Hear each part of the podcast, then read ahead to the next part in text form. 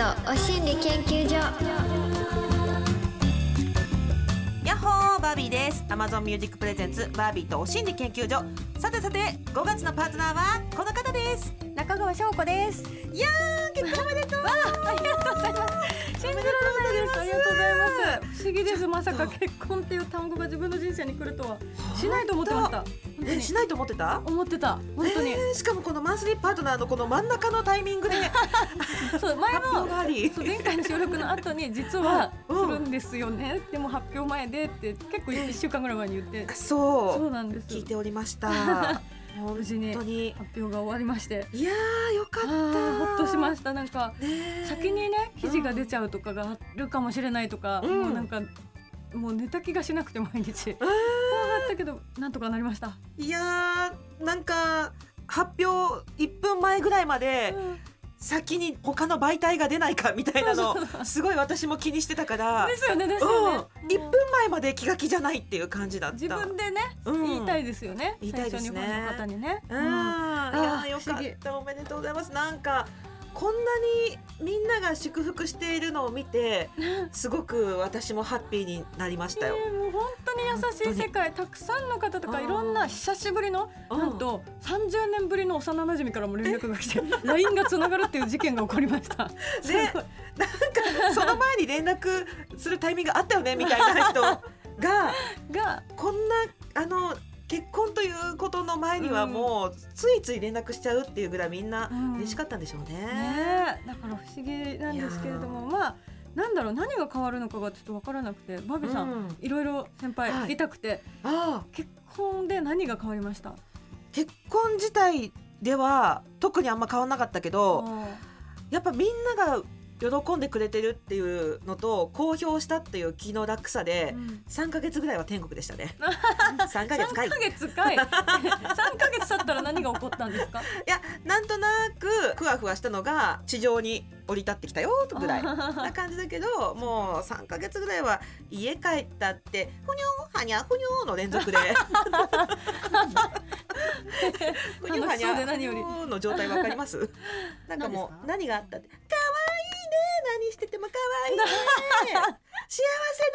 チュチュチュチュっていう感じの3ヶ月をえ。過ごしましたけど私が天に昇ってたのはもうその頃ですけどあもう天にも昇るような 気持ちですか？ーいやまあ生活はね、うん結構いろいろ変わりますね。変わるんだ生活。あの例えばだけれども、うん。これまでの人生って、うん。もうずっと変装してる感じではあったからあマスクも帽子も、はい。とうん。まあ、帽子かぶるけどーうん。あのご飯食べに行っていいんだっていうことがし信じられなくて挙動不審になっちゃいましたなんかいいんだって。うん。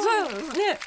うんいいんですね自由よ。い。いいんですよね。わかんないけど、はい、自由ですよ。わまあだからそのまあ、お仕事をするのがすごく大好きだしこれからも変わらずできたらいいなって思うんですけど、うん。どうしてもこうしょこたんとして生きてきたんだなって自分が、うん。そのいろんなイメージ？なんか、うん。自分なりに頑張ってやってきたつもりだけど頭おかしい人ってずっと思われてるみたいな。そういうことが多かったからうん。なんか家に帰ってため息をついてるみたいなことが多かったけど、うん。なんかしょこたんっていうのをよく分かってなくて旦那さんが。うんだからそのおかげでなんかあいいんだ普通に息をしてみたいな。うわそれが良かったかなって思います。いやーありがとうおめでとう。バービーさん。助かる。助かるって何が？私が私が何助かるって感じだけど。いやーよかったですねでもね健康に気をつけて頑張っていこうって思います。あーありがとうございます。あ なんか私の夫は顔を出してないんだけど、うん。ご飯食べに行くと私より変装変装じゃなくて顔を隠したがるからあそういへった苦労ももしかしたらこのあるかもしれないけど、ーもう自由にね行きたいとこ行って楽しんでください。ご飯食べたりいろいろ行ってみたりしていいのかな？したいとか言ってしてほしい。なんかこの番組は新婚さんが来てくれるっていう波ありません？え。いやー、待って峯岸みなみちゃんだけかな？だけかな？でもなんか結婚したてで来てくれて結構ずっと「はあ」みたいなため息ついてましたね。ちょっとわかる気がする。立ち振る舞いがわからないっていうやつですいやね。それその私たちバラエティとかうん。やってたり、タレント業とかもやってるからこそかもしれないけどなんか不幸に見せる癖ついてる、あー自虐とかうん、なんかそうですね。そうかも。幸せじゃないですよアピールみたいなのをバラエティとかタレント業とかでしすぎてて結婚してどう振る舞っていいのか分かんないみたいな。わかんないですね。うん。なんか普段の会話でもうん。ついこう私なんて中野の下水すすってるただのクソゴミ虫でみたいな 自虐をしがちだったのがすごい自虐にも程があるね。友達と同じように自己肯定感低い友達と、うん。ね、こういうのやめようマジで言霊あるからっていうものを決意したのにもかかわらず気がついたら言ってるみたいな、でもそれがなんかう嘘でもなく、うん。なんかつい出ちゃうみたいな感じだったりもするから、うん。いや自分が一番宇宙で一番びっくりしてるよまさかのっていう感じでもあるからこそ、うんどうしたらいいかわかんない。アンドうん。なんか YouTube が1万3,000人減るというこう言うからまた減っちゃうんですけどまあまあでも。いや言ったら減らない。もう大丈夫。あそうですか。大丈夫今までありがとうございました。また気が向いたらよろしくお願いします。気が向いたら。そんなねね。変わることもないのでね、うんうんうんううんん。確かに結婚しても変わらないしょこたんですね。変わらないですね。ねえ、はい。変わらない。だって今から、いやー幸せすぎてみたいな感じでもないもんね。ないですねそれは逆にみんな どうしてんだろう。そうなんうん。か知りたいなって感じですね。ファンの方もうん。コンサートで出会った人同士が結婚するっていうのが何十組もいてえー。で子供連れてきてくれるってことがすごくあってでもみんなも推しとして見てくれてたからどう受け止めたらいいかわからないみたいで。あまあ謎の感じがいいのかな。一番平和かなっていうのは思いました。そうですね、うん。推しとして幻想でいてほしいって人もたくさんいるのかなもしかしたら、ね、めちゃくちゃツイッターとか見に行ったんですけど、めちゃくちゃロスではいもう怒ってる人がうん。バツイチとか結婚経験者だったり結婚してたりとか。だから難しいですよね。いやしてるじゃんそうしてるじゃん。なんってかいう人とかがね。う、ん、うん。いろんな名前のない感情っていうものが世の中にはあるんだなっていうのが思いました。なんで 学んだ。そう私もでも確かに推しのプライベートのことって別にどうでもよくてもう生きててくれることがいいって思うんですよね。はだからなんかそういうことなのかなってい、うん、健康に暮らしていけたらな静かに。穏やかな生活が来ることを祈っております。穏やかに暮らしたい本当に。ははい。い、ありがとうございます、はもうこんなハッピーなことが起こっちゃったんで私たちすっごい浮き足立っております。早速今回はこんなテーマでいきたいと思います。緊急企画祝しょこたん結婚記念。私がこの人に決めた理由ベスト3ということで今回もお心理サーチ。はい。お心理サーチを発動いたしました、ねはい。みんながねもう我が我がと彼氏でも夫でもこのパートナーに決めたっていう理由を語りたくてしょうがないようですえ あのそうはいドキドキしてたんですけど、うんみんなあの聞きたいじゃなくて言いたいなんですよねだからよくほっとしました。そうです。あのしょこすごいたんおめでとうは本当なんだけど、そのそれよりも私の話。ね すごい正直に書いてて面白いんですよ皆さん。すえ、ごい。赤裸々でございますよな。んかオープンなんかうんオフ会みたいな感じですね。そうそうそうそう。ここでねみんなであの本気で喋ろうって言って。近い人には逆に言えないみたいなことありますもんね。そうなんですよ。これ LINE でね聞いてるので。結構皆さんこっそりと言ってくれるんです。まあ、本当にしょこたんをお祝いしてるっていう気持ちは本心ですよ。そっちのメールもたくさんいただきました。しょこたんご結婚おめでとうございます。ギザめでただめでめでたたす言すいえないません、いにしえのショコ単語。ありがとうございます。ギザ嬉しい。あーバービーさんとショコタンの結婚の決め手ぜひぜひ聞きたいですのどけ話してほしい、これからもラジオ楽しみにしてます。とか三回転焼きさん。ショコタン10年来のファンです。まさかまさかのガチオタショコタンが結婚で本当に嬉しす。おめでとうございますカチュさんショコタンご結婚おめでとうございます昔からショコタンのファンだったので幸せなご報告とっても嬉しいです高校の卒業アルバムの私はほぼすべてトゥットゥルポーズをしてますえー、すごい、それはすごい。えー？ありがとうございます。本気ですなんか申し訳ない。すごい。すべてトゥットゥルポーズ嬉しいな。うんってことでありがとうございます。祝福のメールもありますうがんありがたきお言葉。うん。私がこの人に決めた理由ベスト3これがたくさん来ております。面白いんだよな、これ。早速ねはい。たくさん読んでいきたいと思っております。リスナー研究員もぐもぐ母ちゃんさん、うん。私が全然顔がタイプじゃなかった夫に決めた理由ー。ベスト3その1目の前でお互いおならができること。すごい。その2一緒に寝て熟睡できた。その3愛を口に出して伝えてくれることおー。その1がいきなりすごいんだけども。いきなりおならができること。へえすごい、ね1に持ってくるんですねこれをね。へえ。まあ、自然体で緊張しないでいられるっていうことなんですかね。うん。そういうことなんですね。一緒に寝て熟睡できたはなんかすごく共感しちゃうわ。あミシミシとかが気にならずにこう腕の中で熟睡できたっていう時はーいいですようん。ね。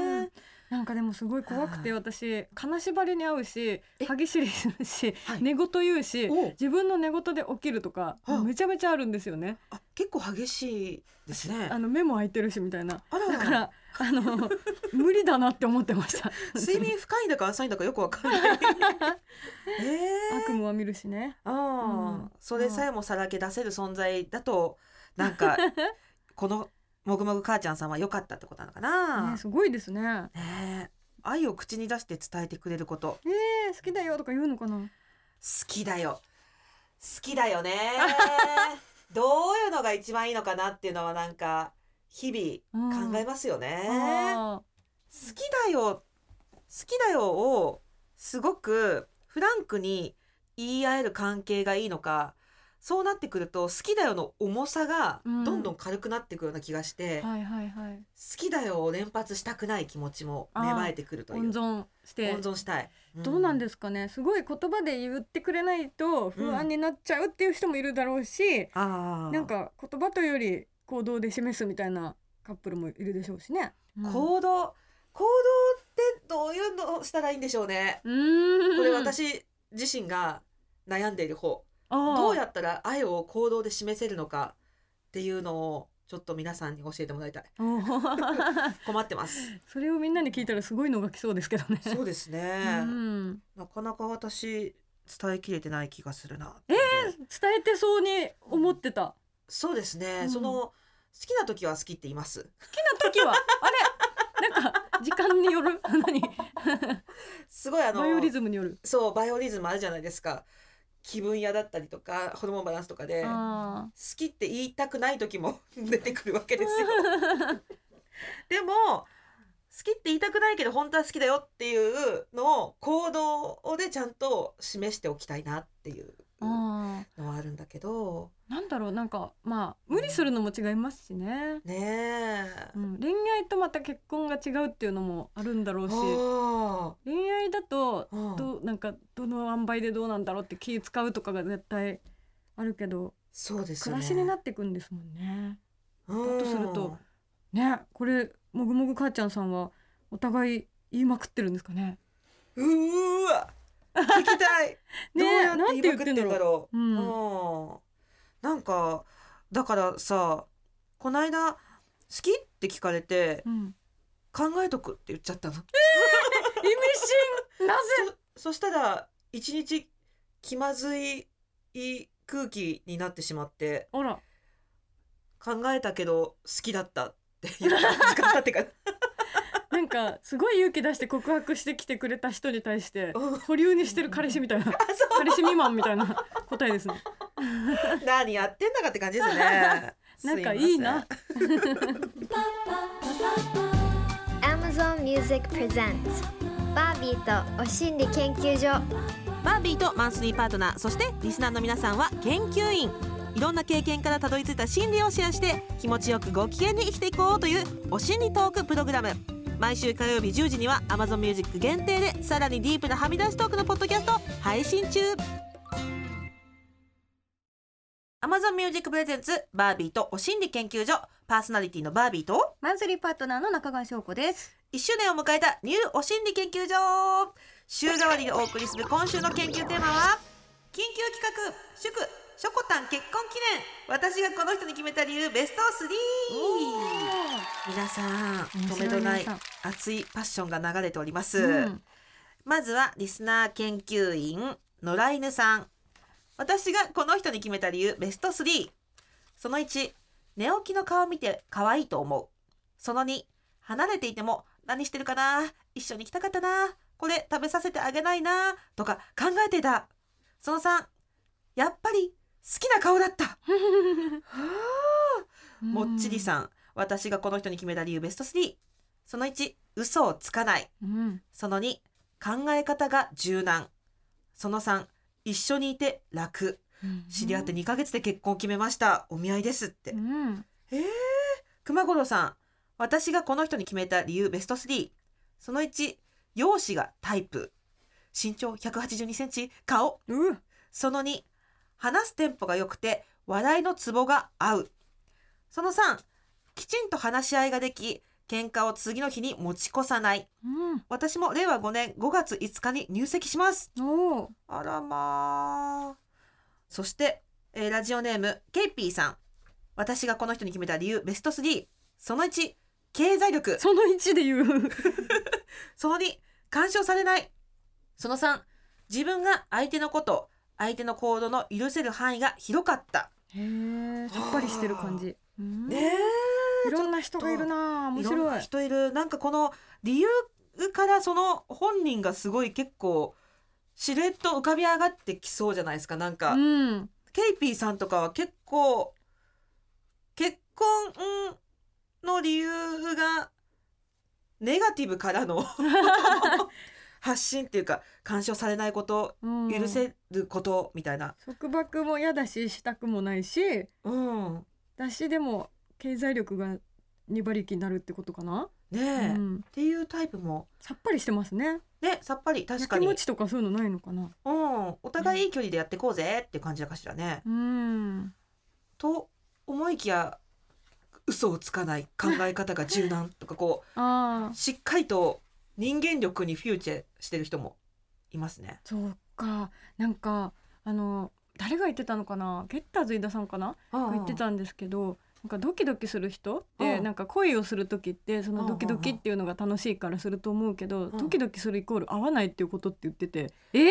ってなんか気を使ったりとかなんか遠慮したり我慢したりみたいなこと？はになるわけだからなんかドキドキではいけないみたいな安心感とかうんなんかそういうことが結婚することみたいなことを言ってたのを見たことがあってあ。そうなんだとあ思ったのがありましたーね。え。ー、確かになんでその人好きになるのっていううん。お友達とか見てているうん。ダメンズウォーカーさん たちってあのちょっと悪そうで自分にはなびかないような人のことをずっと追っかけたりとかする人いるじゃないですかたまに。そういう人ってすごい恋愛至上主義っていうかドキドキを一番にしてる人っていう感じがして、うん。安心感とかでは好きにならないタイプなんだろうなっていつも。まあそれもそれでね人生の恋愛というねことでドキドキしたりとか傷ついたりとかそういうのがまた経験値になったりするしだからでもこの皆さんの結婚の決め手っていうのがなんかね面白いですね。そういう感じじゃないっぽいですもんねやっぱりいやこ本の当、内面の感覚が一致してるもっちりさんとかね。うん。うん。だからもうこう考えると自分にとっての人生において何が大事なのかをまず決めてうん。そこに合う人を見つけに行けばなんか運命の人に出会えそああやっぱりどこか感覚がちゃんとねう。同じじゃないと難しそうですしね。ねえ、あうん。同じ感覚がっていう人もいますね、うん。えーラジオネーム36歳まあまあおばさん。そんなこと言わないでよ。まあまあおばさんなのかな？これまあまあおばさんなのかな？なんだろう？私がこの人に決めた理由ベスト3その1金銭的な価値観が似ている。その2笑いのツボが同じ。その3一緒にいて楽。あ金銭的な価値観も大事ですね。ーうーん。うんこれは確かにうねん、まあでもなんか人には使うけどうん。自分の暮らしだとうん。すごいケチなんですよね私。あのあめちゃくちゃお洋服とか、うん。あの ZOZO ユーズドとかばっかり使っちゃうし あの恥ずかしながら。そうなんだ。そう。一回洗えば別に大丈夫って思っちゃうああ堅実なんだねそこ。う。めちゃめちゃうん、へえうん、なんか価値観もったいないとかちゃんと思える人じゃないと嫌だなっていうのはあるかもしれない。えー、もったいない。そうですね。もったいないとてもあのー思っていてほしい。持っててほしいですよね、うん、かつでもそのもったいないといやここお金使ってもいいでしょうのところも価値観同じであってほしいですよね。うん、美味しいものを食べたりはしたい。うんうん。ね。旅行とうか、んうん。あうん。あとあの家のことで喧嘩になったのは家具あ。家具にどれぐらいお金をかけるかはすごいはいはい。こう喧嘩というか意見が割れてとても困りました。見かけすごいけど組み立ててみたらすっごい弱そうな家具とかってあるじゃんなんか え押したらグラグラするんですけどみたいな、うんうんうんそういうのとかよりは結構がっちりもうなんか資産だって思えるぐらいの本気のものでもいいんじゃない？っうん。ていうところでちょっとなんか揉めたりとかああ。はしたかな。譲れないところとね、まあ分かったよって受け止めてあげるところとのバランスがね、そうどっちがどうだったんですか？結局ね。私もあのーすごい安くて自分で組み立ててグラグラするのをよく使ってたんだけどちょうどそこからもうちょっといいもの言っていいんじゃないって思うゾーンに入ってきた時に同じようなグラグラした家具を買ったんですよ。で喧嘩になってうん。向こうはしかも一人暮らしをしたことがないから組み立てられもしなかった ので喧嘩になって私が安物買いの銭失いって暴言を吐いて 喧嘩になるっていうのがありました。はい非常に暴言を吐いてしまいました。でもまあまあうん仲直りしたってことで、そうですねそうか。うんなんかそういうぶつかってうん、そうだねってなっていくとこもあるんですね。そういうとこもありましたね。私も。私オタクなんですけど、うんオタクってかさばるんですよ基本的に。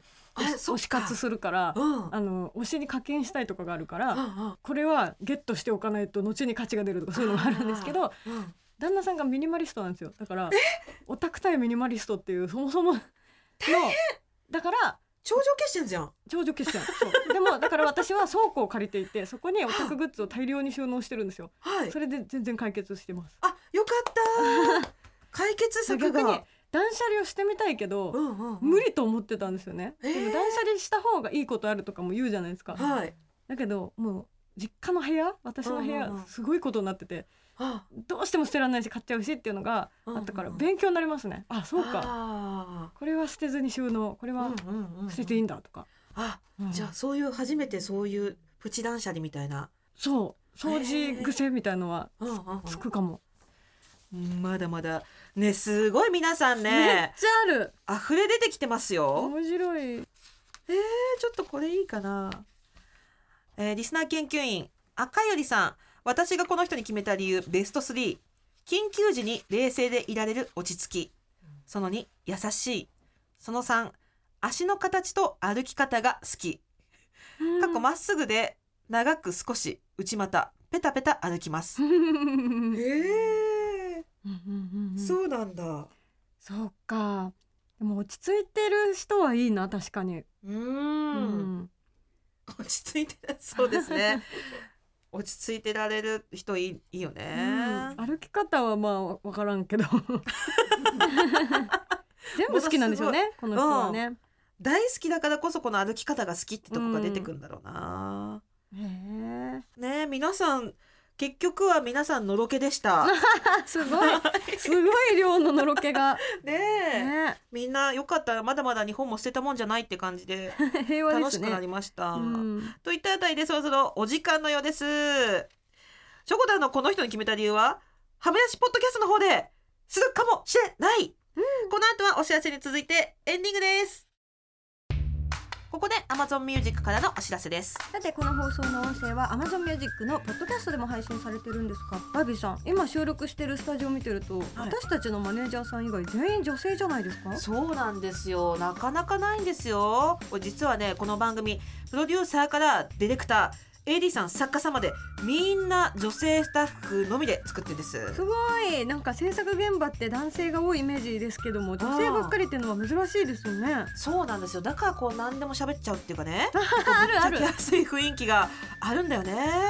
うん。多分リスナー研究員さんもすごいいろいろバックをしてくれたりするから一緒になってねこう多分話してる感覚になってくれてんじゃないかな。うん、Amazon Music ならそんなラジオの放送分はもちろん放送では話せなかったディープな話を紹介する独占配信ポッドキャスト。Amazon エクスクルーシブバービーとはみ出しお心理研究所まで全部聞けちゃうんですよね。そうなんです。ラジオ版と合わせてさらにディープなここだけの話も聞けちゃうのは Amazon Music だけ。ぜひ Amazon Music のアプリをダウンロードしてバービーとお心理研究所で検索してみてください。番組フォローもお願いしますバービーとお心理研究所あっという間にエンディングのお時間です。うん。いやー皆さんの熱い熱いメールが。ね面白いですね。え。なんだかこっちまでハッピーになっちゃった。時間が足りずに全部紹介できてないんですけど、マジで全部面白くて全部読んでます。ずーっと読んでる。ずっと読んでます。ちょっとこれ一冊の本にしてほしいぐらい、いやほんとなんかねみんなが悩んでる人うん。をもしいるとしたら、うんこれを本にして届けたいぐらい、本当でもこれマジで出版されてたら、うん。決めた理由ベスト3これいろんなみんなの本ね、なんかどうしたらいいかわかんないみたいな時にすごい勉強になるかも、そうですね。よそこら辺のなんか恋愛テクニック専門家みたいなのよりはすごくいいデータですよね。本当。うん。でもこのあの皆さんからいただいたメールは引き続きはみ出しポッドキャストの方で配信しようかなと思ってます。はいお心理研究所ではリスナー研究員の皆さんからのメッセージも大募集中。メッセージのテーマは番組公式 LINE と Twitter でお知らせしています。リスナー限定イベントも番組公式 LINE でお知らせしていく予定なので LINE アプリからお心理研究所で検索してお友達登録お願いします。メッセージが採用された方全員にお心理まんまるステッカーをプレゼント。もちろんメールでも受付中。アドレスはおしんりアットマーク tbs.co.jp おしんりの綴りは OSHINRI です。皆さんからのメッセージお待ちしてます。そして Amazon Music では放送では話しきれなかった私たちのディープな体験談や今シェアしたい意見や思いを盛り込んだ Amazon 独占バービーとはみ出しお心理研究所も同時に配信中。更新はこの後火曜日夜10時。詳しくは番組ホームページをご覧ください。最後にしょこたんからお知らせありますか？はい、えー、YouTube 中川翔子のを週3回更新しています。1万3000人がさよならってなっちゃったんですけど また新しい方に出会えるようにもうすぐ100万人頑張りたいと思います。ポチッとチャンネル登録お願いします。というわけでバービーと心理研究所今夜はここまで。お相手はバービーと中川翔子でした。またねはみ出しポッドキャスト聞いてみてね